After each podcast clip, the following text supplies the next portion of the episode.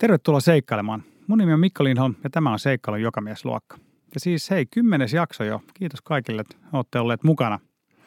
Ja kuten me viime jaksossa mainitsimme, tehdään yhteistyötä Weekend Bee-verkkokaupan kanssa, joten käykää tsekkaamassa seuraavaa seikkailuanne varten vastuullisesti tuotetut vaatteet Weekend Beestä, eli weekendbee.com. Ää, no kyllä se varmaan se luonto on.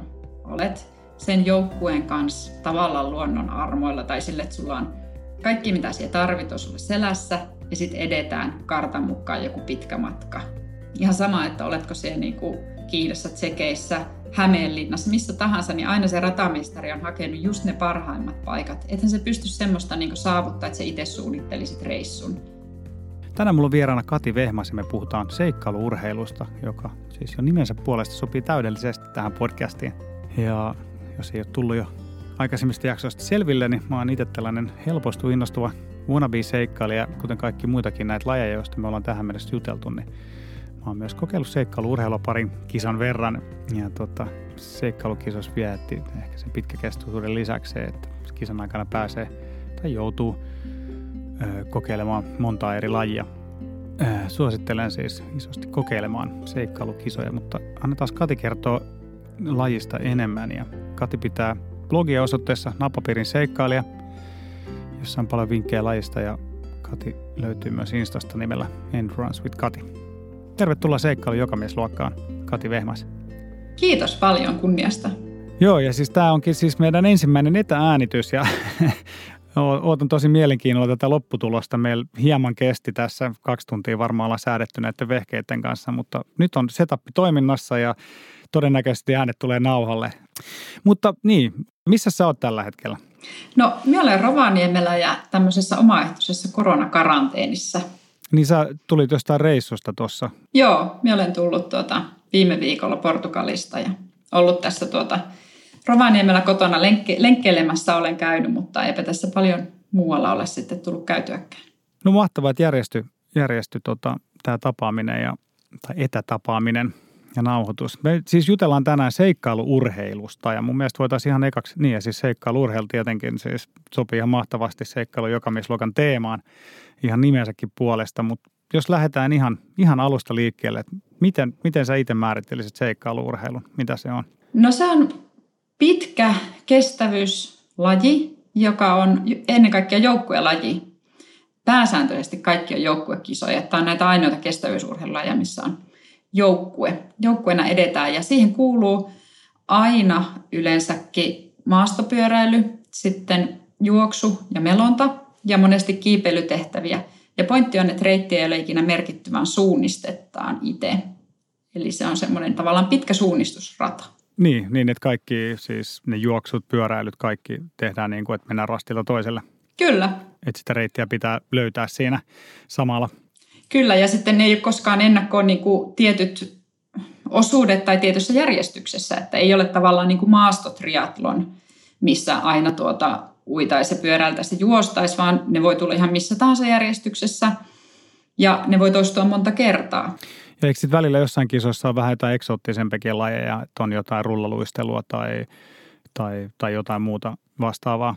Joo, on. Siis No, Suomessakin on tosi yleisesti nimenomaan just rullaluistelu. Euroopan kisoissa sit voi olla maailmalla on purjehdusta, voi itse asiassa sattua ratsastustakin eteen, tai sitten melontaa hyvin erilaisilla välineillä. Tietenkin nyt on ollut suppilauat ja tämmöiset erilaiset kanootti kajakkimelonta, mutta sitten voi olla ihan, nytkin Fitchillä on viime syksynä ollut iso Eco Challenge, siellä on melottu paikallisilla semmoisilla puualuksilla. Mutta ne päälajit on niin kuin siis juoksu ja tai siis suunnistaminen ja, ja pyöräily ja eikö melonta jossain polon muodossa Joo. niin kuin aika usein mukana. Joo. Kyllä. ja melkein aina se... joku kiipeily. Niin just, tehtävä. aivan. Joo. Voisitko sanoa sen lajin historiasta, että miten just nuo lajit on siihen valikoitunut? No tässä on vähän niin semmoista kahdenlaista historiaa, eli Uudessa-Seelannissa ja Ranskassa on syntynyt laji. Uudessa-Seelannissa on niin kisattu uh, coast to coast, eli sieltä saaresta rannalta rannalle yhdistellen siihen maastoon sopivaa etenemismuotoa. Ja sitten Ranskassa taas on alpeilla, Ranskan alpeilla syntynyt tavallaan tämmöinen pitkä vaellus. ja jota on yritetty mennä niin kuin mahdollisimman nopeaa. Ja siinäkin vastaava ajatus, että aina sen mukaan, että mikä etenemistapa kussakin maastossa on niin kuin tavallaan järkevää. Ja parhaimmillaan se kisa niin kuin onkin nimenomaan sitä, että edetään pisteestä A pisteeseen B ja vaihdetaan lajia sen mukaan, mikä juuri siinä kohtaa ikään kuin vie parhaiten perille. Kuinka vanha tuo laji on? No 1990-luvun luvun tuota puolella on niitä ensimmäisiä pitkiä kisoja. Mä en muista nyt kuinka monta vuotta Coast to Coast nimittäin kisataan USA-Seelannissa. Edelleen se on soolokisa ja tosi arvostettu ja järjestetään joka vuosi. Sitten tuota, tämmöisiä isoja kansainvälisiä kisoja on järjestetty ihan puhtaasti jo tässä seikkailuurheilussa niin 1990-luvun puolivälissä.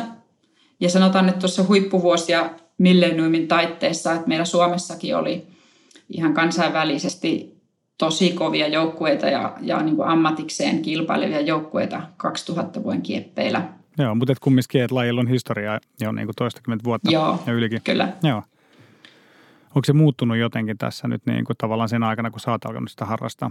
Mm, no se on ehkä selkeytynyt, että varsinkin niissä vanhemmissa isoissa kisoissa on ollut enemmän tämmöistä – niin kuin nimenomaan just näitä eksoottisia lajeja, ne on ollut ehkä semmoisia tosi expedition-tyyppisiä ja on voinut olla aika vaarallisiakin, että, että joukkueet on ollut kulkenut läpi viidakoitten eikä siellä ole ollut välttämättä mitään niin kuin turvasysteemejä mukana ja siellä on voinut sattuakin. Että sitten nyt nämä on ehkä enemmän niin kuin mennyt samantyyppisiksi keskenään. Eli se pituus on määräytynyt noin sinne sadan tunnin kieppeille noissa KV-kansainvälisissä kisoissa – ja sitten lajit on alkanut vakiintumaan ja sitten kisan muodoksi on vakiintunut nyt tämmöinen non-stop-kisa. Et aikaisemmin oli paljon myös etappikisoja, eli kisattiin aina niin kuin pitkä päivä ja sitten nukuttiin ja kello pysähtyi siksi aikaa. Mm. Ja näitä päiviä saattoi sitten olla useita. Mutta tuota, nykyään kisattaa melkein yksinomaan non-stop-kisoja, missä se kello ei pysähy niin unitaukojen ajaksi. Ja sä sanoit, että se sata tuntia niin kuin on tyypillinen kisan pituus. Joo, eli nyt on tämmöinen niin kuin kvalifikoitu tavallaan maailmankapin sarja ja siinä on sitten lyhimmät kisat ehkä 70 tuntia ja pisimmät sen 100-110 tuntia ja MM-kisat lajilla sitten yleensäkin on noin 110-120 tuntia. Ja minkälaisia matkoja sitten siinä, siinä aikana kuljetaan? Toki se varmaan riippuu paljon siitä radasta ja maastosta, mutta niin kuin, että saa jonkinlaista osviittaa. No joo, siis riippuu hirmu paljon radasta. Jos on paljon melontaa, niin se on hitaampaa. Jos on paljon vuoria, se on hitaampaa, mutta kyllä se semmoinen 4-600 kilometriä on. Varmaan jos on paljon pyöräilyä, niin voi olla sitten 700 kilometriä. Aikamoisia matkoja. Öö, tota, niin, sä sanoit, että non-stoppina 100 tuntia. Kuinka paljon siinä nukutaan välissä? Puhuttiin siitä tuossa Juha Jumiskon kanssa näistä niin pitkistä kisoista ja univajeista, niin tässä on varmaan aika paljon niin samaa genreä. Se on, se on hyvä kysymys, kuinka paljon nukutaan, että sen kanssa kipuille niin voi olla kovakin joukkue, joka pilaa sitten kisansa ja yleensäkin sitä pilataan sitten niin nukkumalla liian vähän. Että, että tuota, aika harvoin se kisa menee pilalle, että nukuthan liikaa, koska siis me puhutaan nyt tosi lyhyestä unimäärästä, että lähtökohta on monesti, että toisena yönä niin aloitetaan se nukkuminen ja se on ehkä noin tunti-puolitoista per vuorokausi. Eli sitten semmoisessa neljän vuorokauden kisassa on monesti ehkä nukuttu kuusi vuorokautta, eikö kuusi tuntia anteeksi. Että koitetaan yöaikaan nukkua ja noin, noin tunti tai vähän reilu. Ja sitten siinä on tietenkin myös huoltoa, että Siinä joudutaan huollossa tekemään aika paljon asioita, kun pyörät koottaa ja kaikkia reppuja pakattaa ja otetaan lisää energiaa. Sitten huollossa voi mennä saman verran vielä päälle, mutta se ei ole semmoista varsinaista lepoa, että siinä joutuu sitten touhuamaan kauheasti kaikkea. Toihan on ihan mieletön suoritus jo toi noin, että, että noin monta vuorokautta nukkuu niin vähän. Se varmaan leimaa sitten niitä loppupään vuorokausia aika lailla. Ja varmaan vie se, että sitten se tehdään joukkueena, niin että sun ei pidä pitää huolta ainoastaan itsestäsi, vaan myös niin kuin joukkuekavereiden jaksamisesta. Kyllä, ja se, että sattuu olleen kaikilla niin kuin sama moodi samaan aikaan, niin yleensäkään se ei mene koskaan niin. Mutta onko nyt vaikeaa sitten, niin, mitä väsyneempiä porukka on ja mitä, niin, mitä enemmän alkaa nukuttaa, niin onko sitten helppo sopia, että okei, no nyt pitää kaikkien nukkua tunti vai onko se silleen, että keskustellaanko niitä paljon sitten? No joo, siis se, monesti se onkin ehkä aika iso kysymys siinä joukkueen pärjäämisessä, että miten tuo uniasia niin ekanakin osataan suunnitella ja järjestää ja sitten ne. Niin. toteuttaa. Että kyllä minäkin olen monta kertaa kisannut, että sillä huonolla unitaktiikalla on pilattu se kisa. Eli on niin kuin yksinkertaisesti vaan hidastettu sitä vauhtia niin kauheasti. Ja se on monesti aika iso keskustelun paikka, kun nimenomaan kaikilla ei ole aina yhtä aikaa väsy.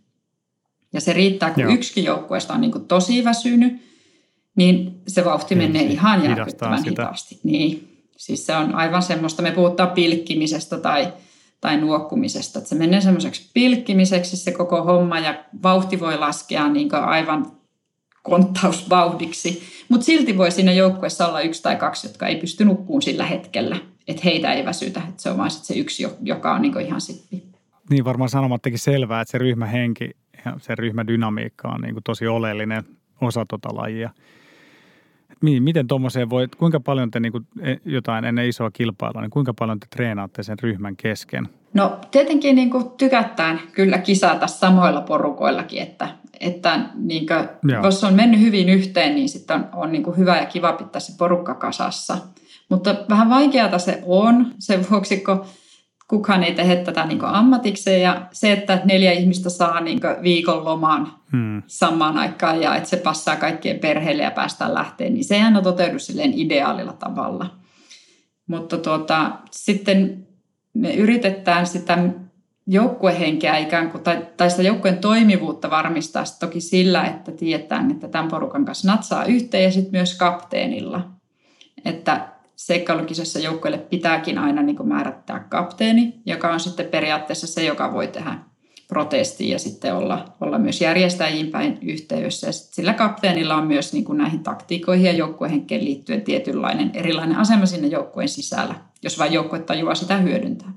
No oletko ollut jossain kisassa, missä sulla on ollut täysin paska joukkue ja kaikki on mennyt pieleen jotenkin sen ryhmädyna- eh, huono ryhmä, ryhmädynamiikan takia?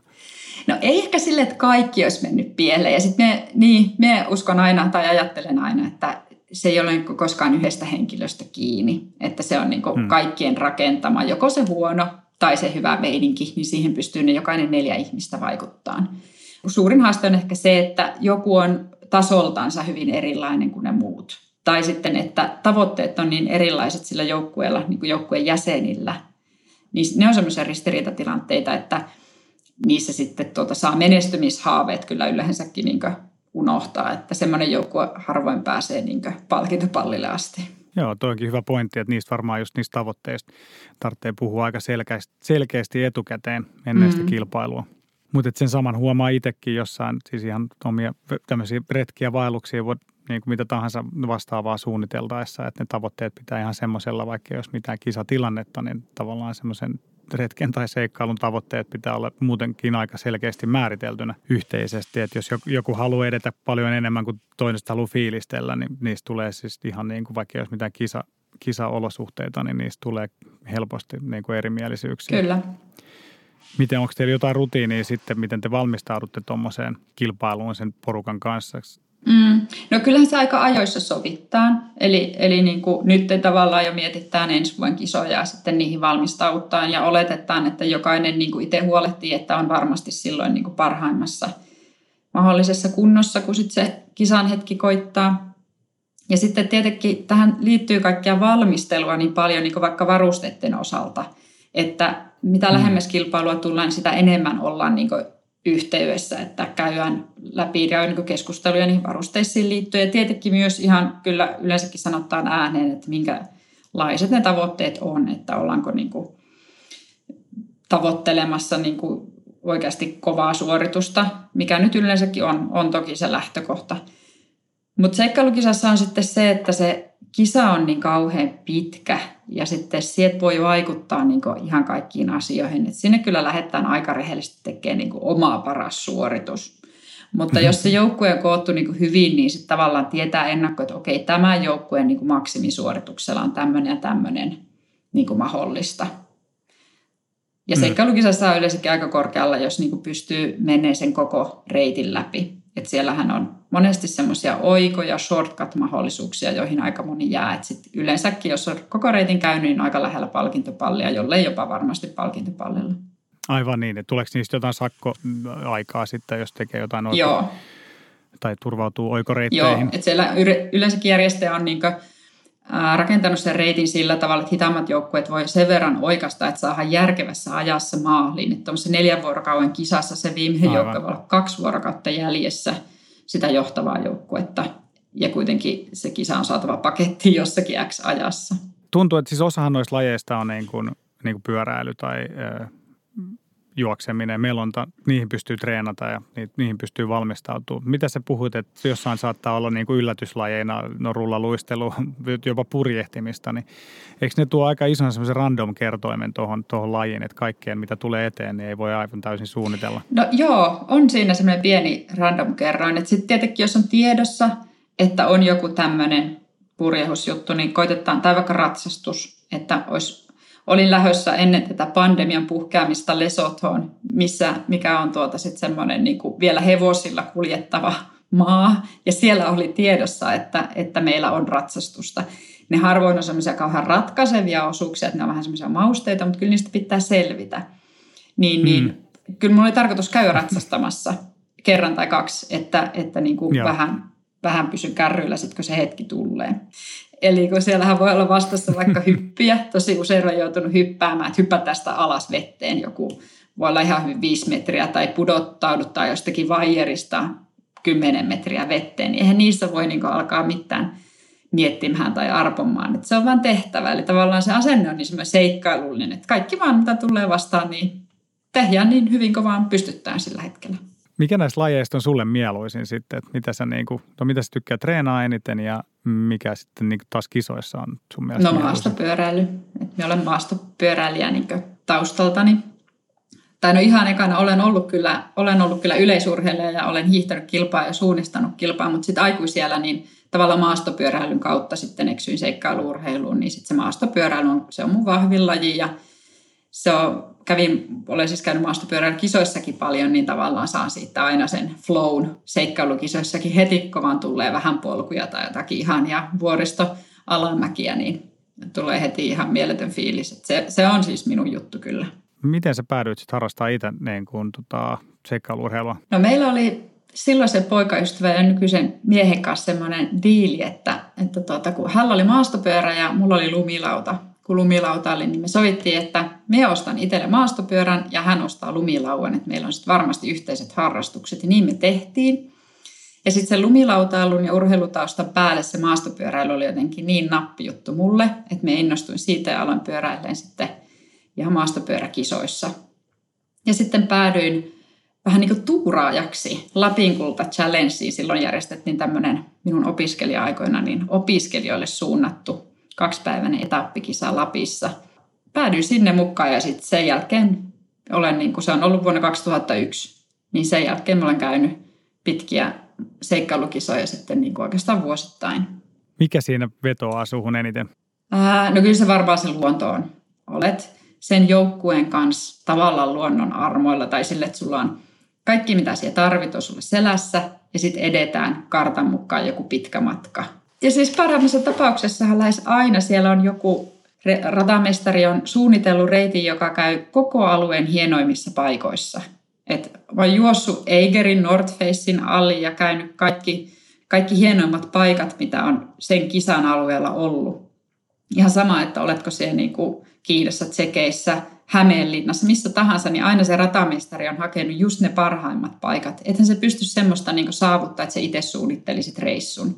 No mikä sulla on sitten muistiin painuvin kokemus tai mitä sä voit pitää suurimpana saavutuksena, jos sä nostaisit yhden tai muutaman Joo, esille? siis niin tuota, paljon tietenkin tullut kisattua semmoisia, kun jokainen kisa on niin kauhean uniikki. Mutta tuota, ää, yksi, on, yksi on tosiaan tuolla Tsekeissä kisattiin pari vuotta sitten, joka on ollut niin minun ensimmäinen semmoinen KV-voitto. Ja se on jäänyt sen takia mieleen, ja, ja sitten tietenkin myös sen takia, että, että tuota, siellä oli aika erikoiset olosuhteet sitten ja tapahtui kaikkea odottamatonta, mikä on lajille kyllä hyvin tyypillistä, mutta silti on niin kuin jälkikäteen aina niin, kuin, niin hauska muistella erikoisia tapahtumia, mitä on kisassa ollut. No käydään se vähän sitä kisaa läpi. Mä veikkaan, että siitä ehkä saa sitten hyvän käsityksen siitä, että minkä, kuinka monipuolinen, monipuolinen laji ja kuinka niin kuin, mitä kaikkea siinä niin kuin, niiden vuorokausien aikana ehtii tapahtua.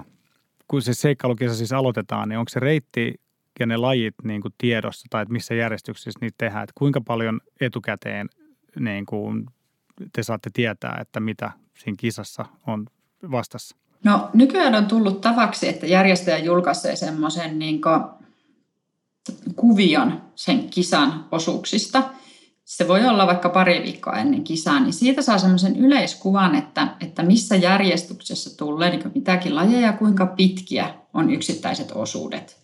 Että ihan niin kuin pystyy tavallaan elämään sen kisan ennakkoon. Että no ensin pyörällään ja sitten tulee huoltokassille ja sieltä pitää muistaa ottaa otsalamppu ja sitten lähdetään juokseen ja pitää olla kypärä mukana, kun siellä on välissä kiipeilyä. Ja tavallaan tällä tavalla ihan niin kuin järkeillen mietitään se kisa läpi ennakkoon. No mitä sitten siellä paikan päällä niin kun lähdetään tai minkälainen se lähtö on sitten? Joo, se voi olla siis ihan mitä tahansa. Et ehkä hienoimpia on melontalähdöt, ne on aika harvinaisia – mutta esimerkiksi siellä tsekeissä lähdettiin hyvin tyypillisesti, eli juosten tekemään niin kutsuttu prologi, jonka tarkoituksena on usein niin kuin vähän hajottaa porukkaa, ja se on monesti semmoinen pieni suunnistus jossakin vähän niin kuin sen lähdön lähimailla. Että ne voi olla jossakin kisoissa, vaikka ihan kaupungin keskustassa, tavallaan vähän semmoinen showhenkinen juttu. Ja sillä saadaan sitten joukkueet pikkusen hajotettua ja sitten tietenkin saadaan myös väsytettyä kaikki, kun kaikki kirmaa kauheata kyytiä juoksemaan paukusta, vaikka olisi kuin pitkä kisa edessä. No mitä siellä sitten sen prologin jälkeen, niin miten se kisa jatkui sen ekan suunnistuksen jälkeen? No sitten meillä oli aika pitkä pyöräily ja se oli silleen hieno pyöräily, että, että se oli todella paljon semmoisia polkuja tälleen niin alustaltaan teknisyöltään helppoja polkuja, mutta ne menee mutkittelee ja menee ylös alas. Tosi mukavaa maastopyöräilyä ja ne on semmoisia retkeilyreittejä – ja tuota, muistaakseni se oli reilu 100 kilometriä, 110 kilometriä se maastopyöstä oli vielä vähän pidennetty ja se kävi aina kaikkien kukkuloiden päällä. Ja sitten Sekeissä on ilmeisesti vielä maailman eniten linnoja niin kuin yhdessä maassa okay. ja niissä kukkuloissa. Ja siellä on aina joku vanha linnan raunio tai ihan niin kuin oikein toimivassa oleva linna. Että aika usein se rastimäärite oli niin kuin top of the hill ja linna. Ja sitten siellä käytiin linnan muureilla hakemassa rasteja. Mutta muistaakseni se oli loppupelissä aika nopea, että, että, että olisiko me sitä 110 kilometriä nyt kuitenkaan pyöräilty. Aamulla oli lähtö. Me ollaan varmaan kyllä ollut, oltu tuota illansuussa jo takaisin siinä, että ei varmaan ole kuin 5-6 tuntia sitä pyöritelty. Et se on aina seikkailukisoissa, kun se kilometrin määrä ei hirveästi kerro. Mm. Kun se maasto voi olla, siis pyörän kanssa voi joutua ihan vaeltamaan kantamaan pyörää, jolloin se etenemisnopeus on 4 kilsaa tunnissa, tai sitten se voi olla 30 kilsaa tunnissa asfalttitietä. Reittejä ei ole merkattu etukäteen. Oliko ne vaikeita löytää ne niin kuin fillarireitin rastit? No muistaakseni se oli kyllä ihan, ihan ok. Meillä oli tekin siinä joukkueessa niin huippusuunnistus, että, että meillä ei tämä suunnistus niin kuin oikeastaan, oikeastaan sakannut missään vaiheessa. Olitko harrastanut suunnistamista aikaisemmin, että oletko itse hyvä Joo, suunnistamaan? olen, olen nuorempana, mutta ei mun suunnistustaito ei, eikä sitten heikoimman ei kuuluisi koskaan myöskään suunnistaa ja tietenkin lähettää joukkueessa aina siitä, että, että nainen on lähtökohtaisesti heikoin, niin sitten on tarpeeksi kovat miehet mukana. Niin, niin. Onko, se, onko se asetelma sitä aina noin? Ää, siis sekkaluurha on siitä mahtava laji, että mitä pidemmälle mennään, sitä vähemmän se asetelma on noin. Että sitten niin kuin, se on, itse asiassa sitä on nyt vähän tutkittukin ja se on oikeasti tosi mielenkiintoinen pointti, että kun mennään näihin oikein niin ultrapitkiin matkoihin, niin sukupuolten väliset, väliset erot tuntuu niin vähenevän.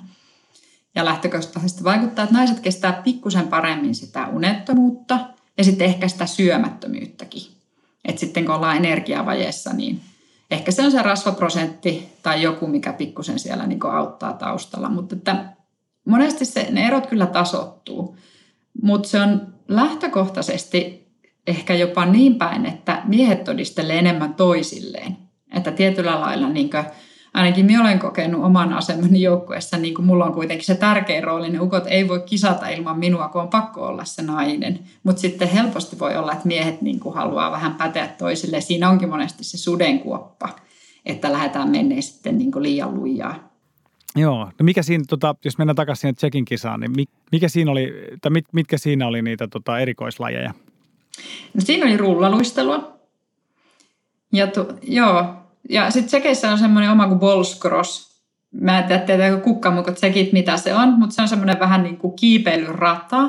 Ehkä jossakin, vähän jossakin ekstremen ranista, jossakin on vähän samanlaisen tyyppisiä. Eli siinä voi olla niin kuin kiipeilytehtäviä, ihan laskeutumista ja, ja niin kuin kaljakiipeilyäkin välissä ja sitten kaiken maailman verkkojuttuja. Se voi kestää tunninkin, että pitää suorittaa semmoinen rata. Et se on fyysisesti aika raskas siinä vaiheessa, kun tulee vaikka keskellä kisaa ja se on jo tosi väsynyt. Ja sekin tietenkin pitää mennä niin nopeasti kuin mahdollista, että Joo. siinä ei niin kuin kello pysähdy. Että Kyllä. Mikä siinä oli kaikista ö, haastavin etappi? No siis siellä kisassahan kävi sillä lailla, että siellä piti olla helle. Mekin pakkasin Rovaniemellä kamppeita ja päivittelin, kun niin kuumaa pitää lähteä kilpailemaan, että 30 astetta on luvannut. No yllätys, yllätys, siis se totuus, että seikkailukisoissa on aina kylmä, se piti jälleen paikkaansa, ei siellä ollut mikään helle. Ensimmäisenä päivänä oli kuuma, sitten olisiko ollut toisen päivän iltana, me hittiin just melonnasta pois, kun me oltiin kärjessä, mutta muut oli vielä melomassa. Taivas aukes, siellä alkoi hirveä kaatosae ja lämpötila laski alle 10 asteeseen. Koko loppukisa oli sitä kaatosadetta ja meilläkään ei ollut kunnon kuoritakkeja mukana. Oltiin niin, kuin niin tavallaan niin kuin eläydytty siihen helteeseen, että kun se, ne ei ollut pakollisia, niin ei kannettu mukana, niin sitten siellä olikin niin kuin aika, aika mielenkiintoista menoa. Siellä osa, osa joukkueista itki kylmästä ja kaikilla oli niin kuin liian vähän kampetta. Et se, se meni sillä lailla, niin kuin, se, se oli vaativin osuus se koko loppukisa, kun oli niin kylmä. No miten te sitten hoiditte nukkumisen sit siinä, siinä, jos niin kuin tuli noin kylmä ja märkää ja niin kuin huonot olosuhteet? No joo, me tehtiin siinä kisassa tosi hieno siirto, että eka yönä ei nukuttu. Silloin toki oli se lämminkin vielä, mutta sitten toka yön kynnyksellä todettiin, että meidän on pakko päästä johonkin nukkumaan. Ja tuota, suunnistajat sanoivat, että no nyt me tullaan kyllään, että tämän jälkeen ei ole pitkään aikaan kyllä. Ja me päätettiin, että me kysytään heti vaan, jos me nähdään joku ihminen, niin me kysytään siltä, että voidaanko me mennä nukkuun. Että olisiko sille joku paikka niin talossa, ne voitaisiin tulla nukkuun. Ja semmoinen, löytyi sitten semmoinen nuori nainen, nainen, joka oli omalla pihallaan ja me koitettiin, meillä ei ollut yhteistä kieltä, mutta sen verran me saatiin kyllä selväksi, että tuota, hän päästi meidät sinne varastoon. Ja se oli semmoinen, semmoinen niin kylmä varasto, mutta siellä oli yksi sänky ja sitten siellä oli tyynyjä. Ja siellä me sitten nukuttiin semmoinen reilu tuntia. Siinä aikana se sade itse asiassa niin alkoi. Ihan kaatossa kuuluko se rymisytti siihen kattoon ja me ajateltiin, että nyt on niin kuin, tajuttiin siis kaikki, me oltiin sortseilla siellä ja tajuttiin, että ei ollut niin kuin oikeata kuoritakkia mukana kellään. Niin sitten me kysyttiin tältä ystävälliseltä rouvalta, että saataisiko me jätesäkkejä. Ja hän toi meille jätesäkkejä ja sitten yhden semmoisen Barbin vaaleanpunaisen sadettakin, jossa oli huppu ja me oltiin ihan tavattoman onnellisia. Sitten hän vielä syötti meidät lämpimällä keitolla ja antoi leipää ja me yritettiin kovasti kiitellä ja sitten lähdettiin painattaan siihen kaatosotteeseen yöhön. Et silloin kello oli varmaan jo kymmenen illalla, kun sieltä selvittiin ulos. Mutta että siis me, siis me voitettiin niiden jätesäkkien ansiosta. Että täytyy sanoa, että meillä olisi ollut ihan kauhea yö, jos ei meillä olisi ollut niitä jätesäkkejä. Että sehän loppuu se eteneminen, kun sulla on energiavajaus ja sitten on niin tosi kylmä, että se pystyy lämmittämään itseä. Että tämä oli kyllä semmoinen tosi ratkaiseva. Joo, aikamoista luovuutta vaatii myös tuommoinen Joo, kyllä. Täytyy olla ratkaisukeskeinen. Mutta miltä se tuntuu, niin kuin, miltä se tuntuu herätä sieltä, sieltä ulkovarastosta keskellä kaatosadetta kylmissään ja ties se, että kisa on vielä niin kuin puolet jäljellä? Tekikö mieli vaan jäädä nukkumaan? No siis, joo, siis kyllä kyllä mulla oli ainakin niin sellaiset tietyllä lailla pelonsekaiset ajatukset. Siinä on niin keskittynyt siihen etenemiseen ja siihen kilpailuun.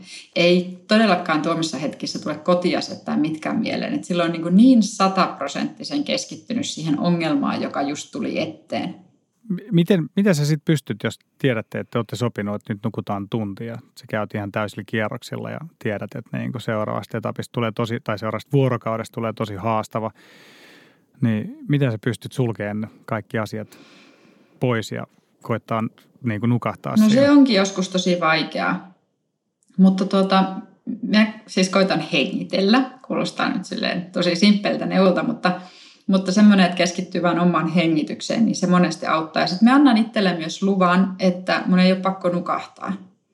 Koska se, että sitten jos vaan koittaa niin kuin väkisin nukahtaa, niin, niin se aiheuttaa niin jotenkin niin isoa painetta. Ja sitten sä alat uskoa, että kaikki meni pilalle nyt, kun minä en nukahtanutkaan. Että me vaan niin päätän, me tiedän, että okei, okay, että tunnin paikallaan makaaminen, vaikka mä edes nukkuisi, niin se on lepoa. Ja se on hyvä asia ja se auttaa eteenpäin. Niin sitten se unikin saattaa itse asiassa tulla niin kuin helpommin, kun vähän niin kuin rentoutuu siitä. Ja aseta isoja odotuksia. Onko toi ollut semmoinen, mitä sä oot opetellut tuossa niin sun kisauran aikana? Musta tuntuu, että mun nukkuminen on mennyt huonommaksi. Että ehkä aikaisemmin, kun ei ollut selleen ehkä semmoisella tasolla, että olisi niin kisannut niin kauhean vakavasti, niin, ja ne unitauotkin saattoi olla sitten pitempiä, niin sitten ää, nukahin paremmin. Sitten ehkä kun oli pienet lapsetkin ollut, niin sitten varmaan oli niin lomaa päästä seikkailukisoihin, niin nukahti senkin vuoksi. Mutta tota, nyt sitten monesti ne on niin semmoisia kellotettuja, tarkkoja ne unet, ja sitten on kova paine, kun sä tiedät jo, että kuin kauhea se olo on, jos et siihen pysty nukkuun. Tietää ne kaikki hallusinaatiot, mitä tulee sitten, niin sitten on ollut vaikeampi nukahtaa viime kisoissa. Mutta pääsääntöisesti minä olen niinku semmoinen, joka kestää aika hyvin sitä unettomuutta, että se ei ole niinku se minun akilleen kantapää. No miten sitten niiden hallusinaatioiden kanssa pystyy elämään, jos koko porukka on sitten ihan pehmeitä päästä, niin miten, miten sit kommunikaatiosta tai niin kuin suunnittelusta tulee mitään? No ehkä siinä on semmoinen taika, että on koitettu miettiä ja päättää ennakkoon. Ja sitten kaikki kokeneet sitten ehkä tietää, että suunnitelmia ei kannata lähteä vaihtamaan.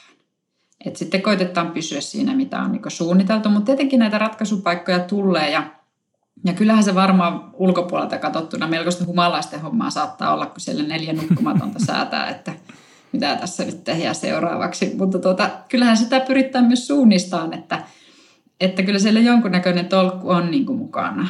Niin, että varmasti elää niin tilan, tilanteessa siinä, että ei sitä hirveästi voi analysoida sitten jälkikäteen. Mm. Mutta se varmaan myös, että, että kun se reitti ei, reitti ei ole etukäteen merkattu, vaan se pitää koko aika edetä ja löytää niitä rasteja – ja sitten jotenkin voisi kuvitella, että väsyneenä, jos sitten tekee pummin ja joutuu kiertämään, niin se on vielä jotenkin vaikeampi käsitellä semmoisia pettymyksen tunteita. Joo, kyllä. Siinä täytyy tietyllä tavalla olla, mä tiedän, että suunnistajaa varmaan kohdistuu semmoisia paineita, sitten itse koittaa niin kuin olla lisäämättä niitä, koska kuitenkin tiedän, että mä en pystyisi itse suunnistamaan paremmin. Tietenkin suunnistajia kannattaa olla enemmän kuin yksi, että pystyy vähän leputtamaan niitä aivoja. Niin miten te esimerkiksi tuolla tuolla tuossa kisassa jaoitte roolit? Oliko teillä niin kuin sovittu tarkkaan, että yksi suunnistaa ja niin edelleen, että oliko muilla porukalla niin kuin rooleja sitten siinä? Joo, siinä on yleensäkin saatettu ennakkoon jo sopia vähän, että kuka suunnistaa niin kuin missäkin lajissa. Mutta tuossa kisassa meillä oli kolme vahvaa suunnistajaa, että sitä suunnistusroolia pystyttiin jakamaan aika hyvin. Ja sitten kaikille löytyy siinä niin siinä sillä lailla rooli, että itsellä on sitten taas monesti semmoinen, että pystyy vähän sieltä ulkopuolelta, kun ei ole siinä suunnistamisessa mukana, niin pystyy niin kaikkeen muuhun keskittyyn mm. ja, ja huolehtii muista asioista. Ja on monesti vähän semmoinen kettu, että me seuraan, mitä muut tekee, muut joukkueet. Eli varsinkin jos on nopeampi tempoinen kisa, niin sitten kun suunnistajat ei, ei tietenkään ehdi muuta reagoida, kun katsoo, että mihin ollaan menossa ja karttaa, niin minä aina huutelen sitten, että tästä on menty ja tuonne meni just joku ja nuo lähti kyllä eri suuntaan. Ja... Minkälainen käsitys siitä on, niin kuin, että, että esimerkiksi omasta sijoituksesta niin kuin sen kisan aikana? Tai miten teille esimerkiksi tuolla Tsekeissä oli, koska, tai kuinka, olitte sitten koko ajan tietoisia siitä, että olitte ihan kärkikahinoissa mukana? No Tsekeissä oli tosi hieno systeemi, että siellä oli tämmöinen teksti, tekstarisysteemi, että meillä oli pakollinen puhelin mukana ja sillä piti lähettää aina tekstiviesti numeroon joka rastilta. Ja siinä sai niin kuin paluviestissä tiedon, että missä oli niin kuin edeltävä joukkue tai takana tuleva joukkue ollut, millä rastilla moneltako. Tavallisesti ei välttämättä tiedä, että jossakin vaiheessa se vakiintuu, että sä näet suurin piirtein samoja joukkueita ympärillä. Niille tuleekin kaikkia lempinimiä. Sitten tavallaan niin pystytään peilaamaan niin siihen, mutta ei välttämättä tarkkaan tietää. Että ehkä tietää, että ollaanko ihan kärjessä tai ollaanko siinä vähän takana, mutta ei tarkkaa sijoitusta. Onko se parempi, että ne kilpailevat jengit näkyy vai ei näy, että kuinka siihen pystyy keskittyä siihen omaan suoritukseen sitten? Siinä on kyllä varmaan sekä hyvät että huonot puolet. Että kyllä vähän niin kuin saattaa vaipua semmoiseen niin kuin omaan koomaan helpommin se joukkue, jos ei näe ketään. Jos kulkee vaan niin yksin, niin sitten ei, ei ehkä ole hyvä käsitys välttämättä siitä omasta vauhista. Ja sitten toisaalta myös se toisten näkemättömyys voi kertoa siitä, että on tehty joku eri reitinvalinta tai ollaan väärässä paikassa, joko hyvässä tai huonossa mielessä tehty eri reitinvalinta. Eli, eli siinä on niin vähän haasteita. Sitten toisaalta taas kyllä se voi varsinkin alussa, kun niitä joukkoita pyörii siinä ympärillä, niin tämmöinen ryhmähurmos on aika tuttua, eli lähdetään ihan isollakin porukalla väärään paikkaan, tekee isoa pummia. Eli siellä on myös tavallaan niin tärkeää pitää se oma pää silloin, kun on muita joukkueita ja mennä sen oman suunnitelman mukaan. Mutta kyllähän ne vähän tsemppaa, kun sä näet muita, niin kyllä se vauhti yleensäkin pysyy vähän parempana. No miten se maaliin tuleminen sitten tuossa Tsekin kisassa? Te oli, oli, oli, oliko teillä siinä vaiheessa selvillä jo, että olette voittamassa, voittamassa sitä kisaa? Toiko se lisää puhtia? Oliko se, oliko se niin kuin kisan loppu kuinka tiukka? Se oli siis niin selvä jo, että me oltiin tosi isossa johdossa, koska se kylmä tosiaan niin hyydytti ja vaikutti näihin muihin joukkueisiin enemmän. Et siellä oli muutama, esimerkiksi aika lopussa oli semmoinen rullaluisteluosuus, missä mentiin edestakaisin. Ja siinä me nähtiin jo, että seuraava joukko oli aika paljon meidän perässä ja ne oli tosi kylmissään ja ne eteni tosi hittaasti. Että me oltiin niin kuin ehkä ää, vajava vuorokausi tai reilu puoli vuorokautta ennen maalia, niin aika, aika, aika niin kuin varmoja, että tämä viiään kyllä kotiin. Että sitten me niin kuin pyrittiin vaan viimeistelleen. Ja viimeisteltiin muuten niin hyvin, että sillä rullaluisteluosuuellahan niin oli välissä piti hakea rasti kauempaa, että ei ollut asfaltitien vieressä, vaan taas tämmöinen linnarasti. Niin me oltiin jo vissiin niin, niin varmoja voitosta, että mehän jätettiin lenkkarit pois ja muistan, muistan sen tunteen, kun rullaluistimet riisuttiin ja piti sukkasilla lähteä juokseen semmoinen pari kilometriä suuntaansa. Hakkein sitä rastia sieltä linnan päältä. Ja sitten kun olit juossut sen sukkasillaan, mikä ei ollut kauhean miellyttävää, sitten kun tulit takaisin, sun sukat oli ihan liejussa ja mudassa ja kaikissa. Ja sitten laitat ne takaisin sinne rullaluistimiin ja lähdet painattaan uudestaan sinne vesisatteessa, niin siinä just mietittiin, että kun vähän nyt alkaa herpaantua tämä keskittyminen, että on pakko kuitenkin niin kuin vie loppuun tämä kisa, ettei tässä nyt voi niin, ne niin. isotkin erot on seikkailukisassa loppupelissä ihan paperia, jos alkaa jotakin sattuun. Että tunnin tai kahden tunnin keulakin on ihan helppo ottaa kiinni, jos siellä kärjessä aletaan niin tekemään tämmöisiä virheitä. No miltä se maalin tuleminen tuntui sitten loppujen lopuksi kaiken tuon rääkin ja kylmän ja sateen jälkeen? No, minusta tuntuu, että minä en osaa nauttia sitten koskaan tarpeeksi, koska tuollakin olisi silleen niin kuin niin. voinut oikeasti, oikeasti niin kuin jopa vähän paukutella henkseleitä, mutta se aina unohtuu siinä hetkellä. Sitä on monesti aika helpottunut, kun siis sen etenemisen saa lopettaa. Ja sitten tuota, sit vaikka Joo. sulla väsyttää, niin sitten jotenkin siinä maaliin tulossa on tietenkin niin paljon kaikkea adrenaliinia, että sitten se on yhtäkkiä tosi ylikierroksilla ja ja tuota, on, sen jälkeen on tosi vaikea mennä nukkumaan, vaikka et se ole nukkunut päiväkausiin kunnolla. Mutta että tietenkin champagnean roiskuttelua ja, ja, ja halailuja ja isoja onnittelua ja tämmöistä pientä, pientä tuota, niin kuin paistottelua päivänpaisteessa, niin tottahan semmoinen kuuluu asia.